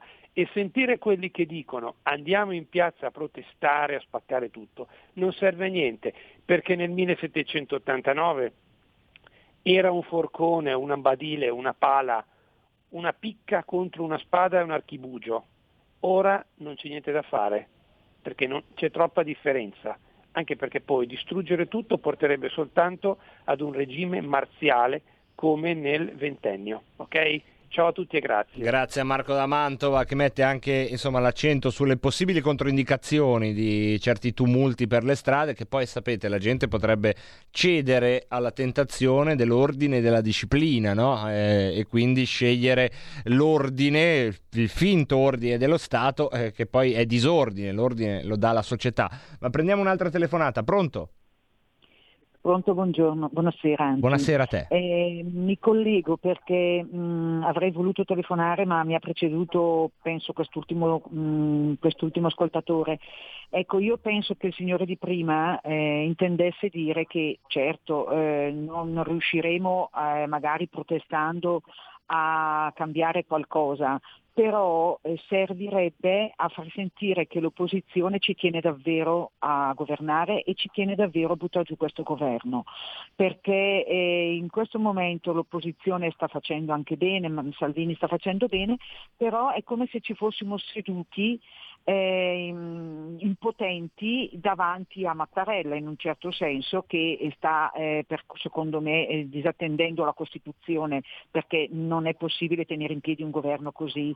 Eh, comunque insomma io penso che se noi protestassimo veramente battendo sempre sul discorso di far cadere questo governo che appunto mh, è incapace otterremo qualcosa. Dico solo questo, quando prote- eh, i ristoratori hanno parlato e hanno protestato e non erano poi così tanti, eh, per la prima volta eh, Conte eh, non ha avuto il coraggio di uscire col suo DPCM da solo, ma l'ha portato in Parlamento per, tra virgolette, quattro gatti che sono scesi sparsi in Italia per protestare. Forse se protestassimo in massa come opposizione eh, otterremo qualcosa di più, forse anche Mattare- Mattarella sarebbe costretto a vedere a prendere in, in, esame il discorso di far cadere il governo, quantomeno di mandare a casa questi. Non so. Grazie. Anch'io, no, eh. no, grazie mille. Forse sbagliamo tutti, non nel mandare la breve pausa delle 18. Poi entra diretto se puoi. Hai sentito? Le radio italiane si mettono insieme per amore. Per amore della radio. Una grande storia meritava uno straordinario futuro. Nasce l'app Radio Player Italia. 140 stazioni in una sola rete. Scegli la tua preferita e ascolta il suono perfetto del digitale. Gratis, senza registrazione, senza interruzioni. Compatibile con tutti i device. Naviga, esplora e scopri l'universo dell'audio. Ti sorprenderà. Scarica Radio Player Italia. Il futuro batte con la radio nel cuore.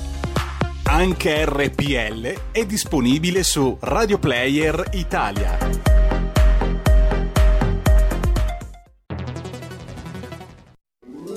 Stai ascoltando RPL. la tua voce libera, senza filtri né censura. La tua radio.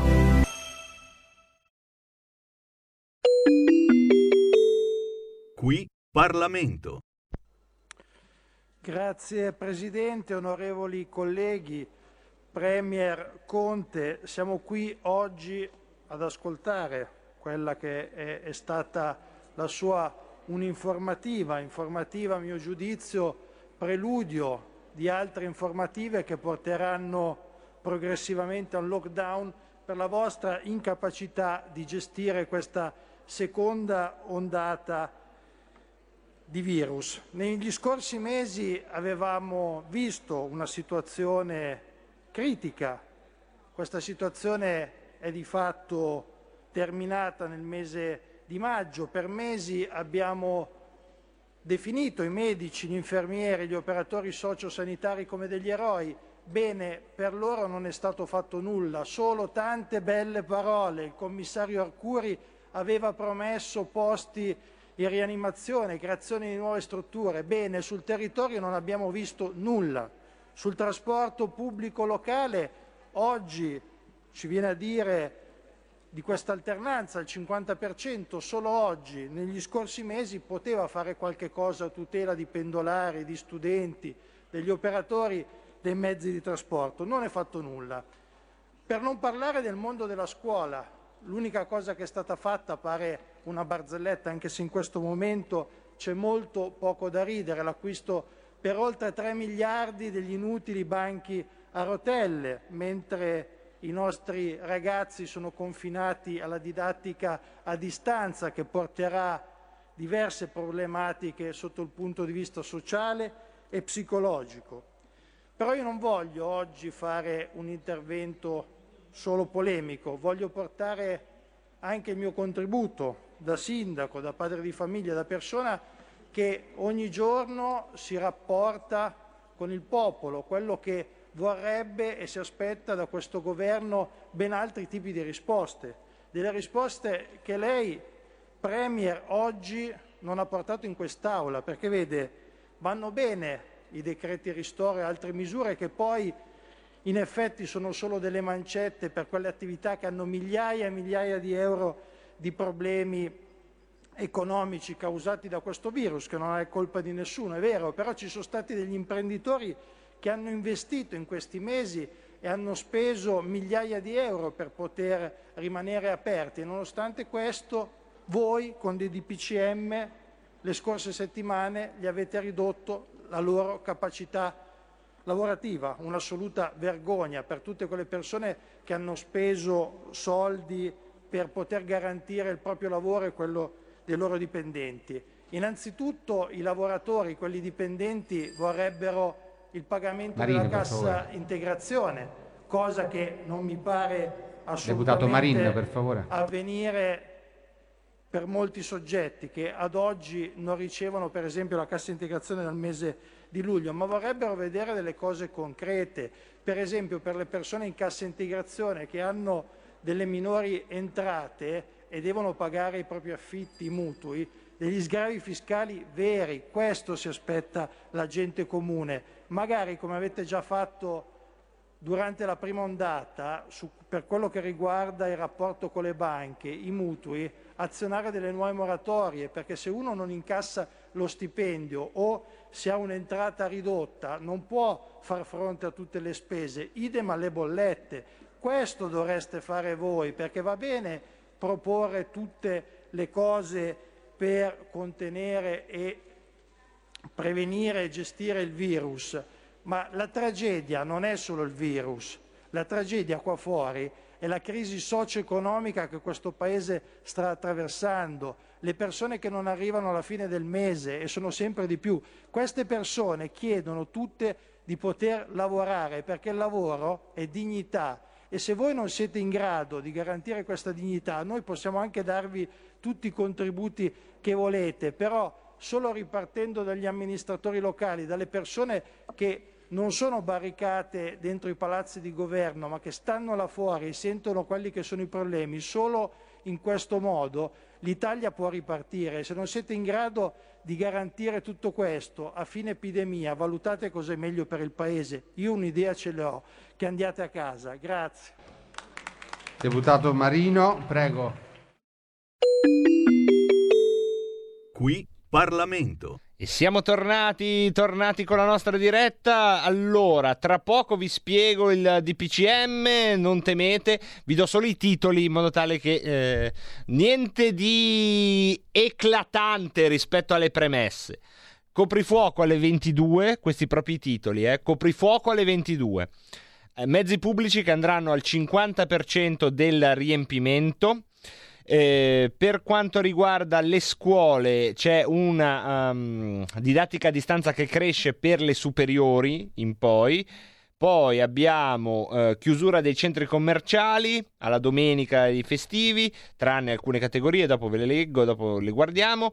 Poi abbiamo ancora le famose zone rosse, non sono state istituite direttamente da Roma, Roma ha um, istituito la cornice per farle con questo DPCM che coinvolge le regioni. Le regioni individuano un'area e chiedono al Ministero della Salute di chiuderla con un lockdown di 15 giorni. Questa è più o meno la procedura. Questo è il grosso, tra poco entriamo nel merito. Prima, come sapete, se eh, appena saremo pronti, avremo la rubrica che tutti aspettate, la rubrica che a volte mi aiuta a condurre anche la mia uh, stagista robotica, che però oggi vedo che... Eh, che non, non, si fa sentire, forse, forse parteciperà dopo, non lo so, non lo so, vediamo un po' se ho un sassolino nella scarpa, ai. ah, Ho un sassolino nella scarpa, ai. Ma che bella canzone che ha mandato prima la regia tecnica. Hai visto? Hai sentito? L'ho sentita, l'ho sentita. Ciao Pinky. Ciao. Quindi? Richiudono tutti gli umani nelle loro apposite custodie? Non ancora, non ancora, non ancora, non ancora, Roborta.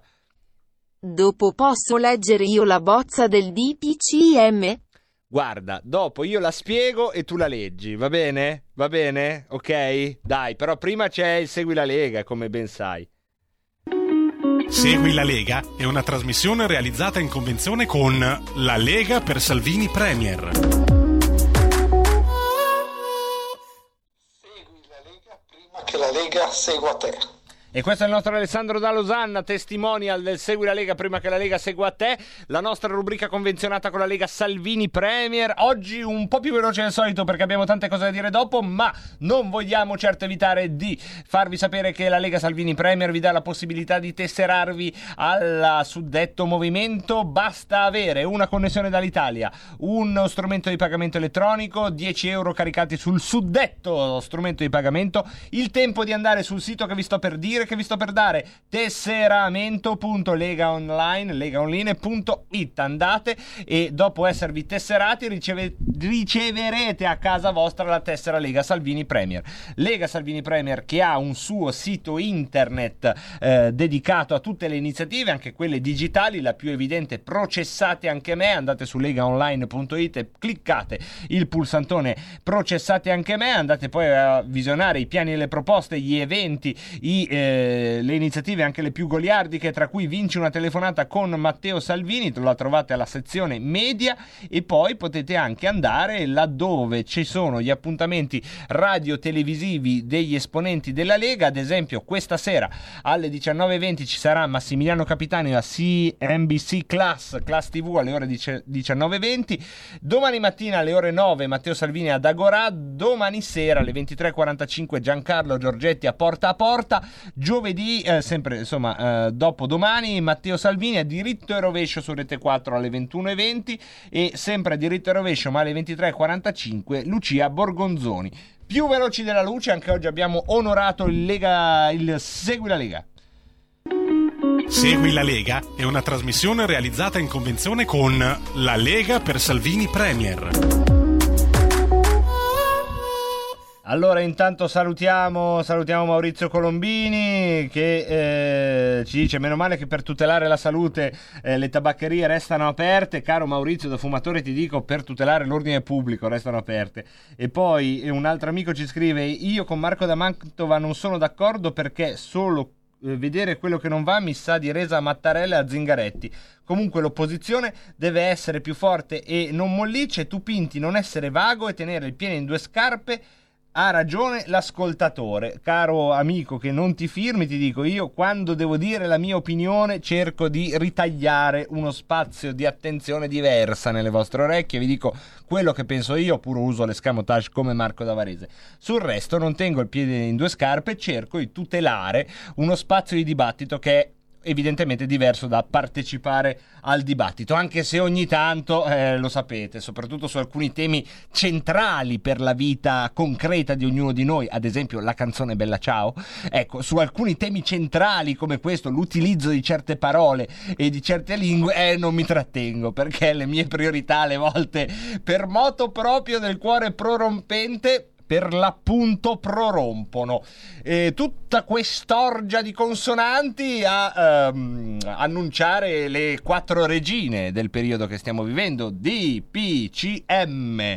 Insieme sono eh, coloro che regnano su di noi da almeno sei mesi, eh, consonanti che danno proprio il senso anche no, fiscale, da codice fiscale di quello che sta accadendo. Vi riassumo le vicende, poi la nostra Roborta eh, vi darà lettura del DPC DPCM, anche se io sono già preoccupato perché Roborta mi raccomando, eh, leggilo bene, leggilo bene. Dalle ore 22 alle 5 del mattino ci sarà un sostanziale coprifuoco.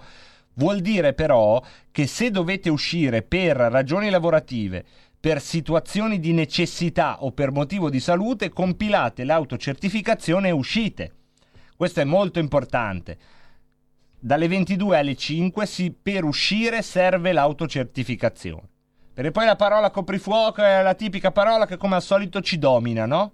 Perché vuol dire che c'è fuori la Gestapo che ti arresta. No. Se avete un'esigenza lavorativa, una situazione di necessità e una situazione familiare, scrivete l'autocertificazione e uscite. Vi ricordo che, salvo il caso in cui sia manifestatamente infondata, cioè se scrivete esco a fare due passi perché mi annoiavo, in questo è il tipico caso di un'autocertificazione infondata in maniera manifesta, vi ricordo che durante il controllo non si entra nel merito della vostra necessità. Mettiamo il caso di specie di uno che deve andare a chiudere il gas nella sua seconda casa. Ha il dubbio se ha chiuso il gas voi scrivete: Ho il dubbio se ho chiuso il gas nella mia seconda casa. Sto andando a controllare. Vi raccomando solo una cosa: fatela il più um, dettagliato possibile perché l'autocertificazione è un atto giuridico che voi producete alla pubblica amministrazione. L'eventuale reato è mentire. Quindi, se voi avete il dubbio dell'andare a vedere se avete chiuso il gas. Ed è il tipico caso in cui uno magari dice ma no ma sarà necessità o no? Certo che è necessità se l'hai lasciato aperto può essere pericoloso o no. Ecco quindi tu scrivi tutto prendi e vai dove vuoi a vedere se hai chiuso il gas. Nessuno ti può dire niente L'unica cosa che ti possono dire, possono verificare in qualche modo se tu non sei andato davvero a chiudere il gas.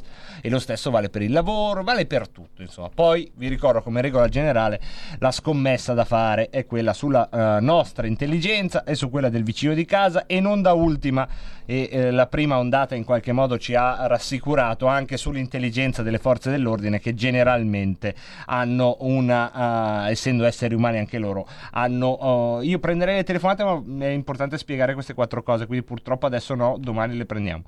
Quindi dalle 22 alle 5 è così, io ve lo dico perché coprifuoco è una parola che è più forte di quello che c'è scritto, non facciamoci fregare dalle parole. Sulla uh, didattica, il primo ciclo di istruzione, i servizi educativi per, con, per l'infanzia continuano in presenza ovviamente i dispositivi eccetera eccetera. I corsi di formazione pubblici e privati possono svolgersi solo con modalità a distanza. Poi, nelle giornate festive e prefestive sono chiuse le medie e grandi strutture di vendita, nonché gli esercizi commerciali presenti all'interno dei centri commerciali e dei mercati, ad eccezione eh, delle varie eh, eccezioni, farmacie, parafarmacie, presidi sanitari, punti vendita di generi alimentari, quindi i supermercati restano aperti, tabacchi ed edicole, le attività di servizi di ristorazione e che sono consentite nei weekend dalle ore 5 fino alle 18, il consumo al tavolo, tutte le menate che già sapete. A bordo dei mezzi pubblici il 50% di riempimento e poi le famose zone rosse devono essere individuate da regioni ehm, che... Allora, le regioni individuano, adesso aspettate perché poi non vorrei, sapete com'è, è, è nuovo anche per me, quindi non vorrei sbagliando una cosa al, al, allo scopo di contrastare e contenere il diffondersi. Sono individuate le regioni o parte di esse che si collocano a scenario tipo 3 con un livello di rischio alto con ordinanza adottata dal Ministero della Salute d'intesa con il Presidente della Regione, ecco esatto, mm, mi ero dimenticato questo passaggio, quindi il Ministero della Salute insieme al Presidente della Regione d'intesa decide eventuali zone rosse in una singola regione o in una porzione di regione. Quindi eh, to be continued verrebbe da dire eh, domani e ovviamente torneremo a parlarne anche in Rebelotto, non mancheranno di farlo nel resto del palinsesto. Adesso posso leggere io la bozza del DPCM? Vabbè, un, un attimo. Dalle dai. ore 22.00 alle ore 5.00 sono consentiti esclusivamente gli spostamenti motivati da comprovate esigenze lavorative, da situazioni sei. di necessità ovvero per motivi di salute. Ma che brava, ma l'hai scritto tu? Di salute? Per motivi di salute? Ce la siamo persa? Roborta? È in ogni caso fortemente raccomandato a tutte le persone fisiche. Questo ce l'hai messo per tu. tutto l'arco della giornata. Ah. Di non spostarsi. C'era raccomandazione. Con mezzi di trasporto pubblici o privati, salvo che per esigenze lavorative, di studio, per motivi di salute, per situazioni di necessità o per svolgere attività o usufruire di servizi non sospesi. Vabbè, Roby, eh, dai, domani poi ritorniamo a parlarne. Direi che è tempo di andare in sigla, se sei d'accordo, di salutare l'Anonymous che già pronostica una grande carriera per Roborta che andrà a fare la rassegna stampa. Già me la vedo, eh. Guardate, ridete, ridete, ma Rebelotto è già difficile da, da improvvisare se sei una macchina. Un software, la rassegna stampa, eh, ragazzi, io ve lo dico. Qui a Rebelot stiamo, a Robolot, stiamo lavorando a Terminator, il conduttore definitivo di RPL. R- Manzoni dice: Ma andare a prostitute la sera è una necessità? Evidentemente no. Perché il meretricio è un'attività che comunque di per sé non è eh, illegale, mi pare, per la prostituta, ma andarci è illegale. Quindi, se non ricordo male, eh, dall'ultima volta che mi ha fatto... No, scherzo. E quindi, ehm, no, No, ecco, è un caso di autocertificazione manifestatamente infondata. Ecco, questo lo dico perché tutto quello che ho detto prima era molto serio. Abbiamo un vocale. Sto leggendo una bozza del DPCM. Eh, Le ti istituzioni piace? scolastiche secondarie di secondo grado adottano forme flessibili nell'organizzazione dell'attività, dell'attività didattica. Un modo In gentile. modo che il 100% dell'attività sia svolta tramite ricorso alla didattica digitale integrata. Ma domani mattina mio figlio ci va a scuola dato che fa la seconda media? Questa è, questa è una buona notizia e una buona domanda eh, perché al momento, quando però stasera viene firmato, ma io credo che non sarà in vigore da domani mattina, credo che non... eh, mi affido al buon senso ragazzi, eh. Eh, do- dal 22 non posso uscire di casa ma posso tornare verso casa, sì sempre, il ritorno al domicilio è sempre garantito e possibile, portati dietro però un'autocertificazione, nel dubbio compilala perché l'autocertificazione è uno strumento che posso capire che si- all'apparenza è odioso, ma vi ricordo che è l'elemento di garanzia per la vostra possibilità di circolare. Quindi più ne compilate, più scrivete, meglio è. E con questo app- come si chiamano queste cose qua? Eh, sei già andato, consiglio è già andato a prendere il treno e con questa raccomandazione anche lei se n'è già andata. Io sono qui, dovevo dire questa parola, stanno già uscendo. Dai Pitti, parliamo. Vabbè. Grazie Roberto Colombo, grazie mille a tutti voi. Se tutto va come deve andare, se a Dio piace, ci sentiamo domani alle 16:30.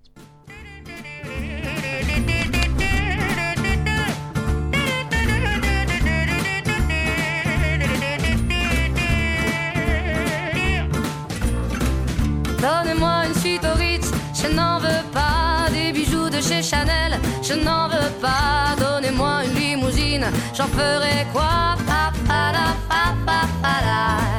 Offrez-moi du personnel, j'en ferai quoi? Un manoir à Neuchâtel, ce n'est pas pour moi. Offrez-moi la tour Eiffel, j'en ferai quoi?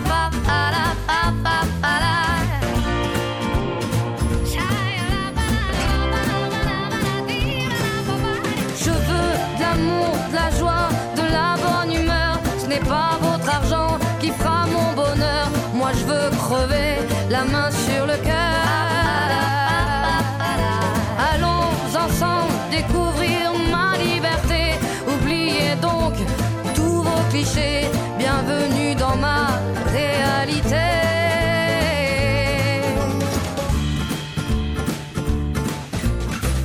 J'en ai marre de vos bonnes manières, c'est trop pour suis comme ça. Je parle fort et je suis France, excusez-moi.